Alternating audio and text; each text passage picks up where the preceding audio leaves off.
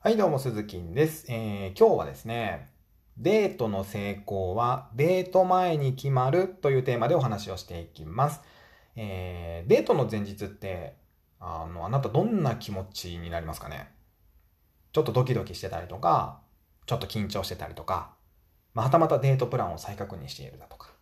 このデート前にあなたがどう動くかで、明日のデートの運命が左右されます、実は。えー、知ってるか知らないかで結構大きな差がつくんじゃないかなと思っております。デートの前日、彼女はあなたと一緒でちょっとドキドキして、ちょっと緊張して、どんな服を着ていこうか、どんなヒールを合わせようか、どんなピアスをしていこうか、悩んでいるわけです。そんな時にあなたから一通の LINE が届きます。明日、楽しみだね。この LINE 一つで彼女は、ああ、この人も私と同じように明日のデート楽しみにしてくれてるんだ、と感じます。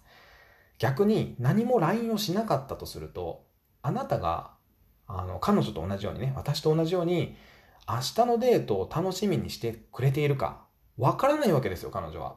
うん。で、相手が今、何を考えて、どんな時間を過ごしているのか、1分でいいので考えてみてください。1分でいいです。10分も20分も考えろなんて言わないです。1分でいいです。そして、テンションを合わせて LINE をしてみてください。えー、きっとね、次の日のデートは成功します。まあ、デート中に多少のミスがあったとしても、ある程度はね、その前日に入れた LINE でカバーができるはずです。まあ、つまりは、相手の気持ちに寄り添って共感をすると。これだけですね。これができるかできないかで、えー、デートの成功率が大きく変わってきます。ということで、今日はデートの成功はデート前に決まるというテーマでお話をさせていただきました。また明日の放送でお耳にかかりましょう。バイバイ。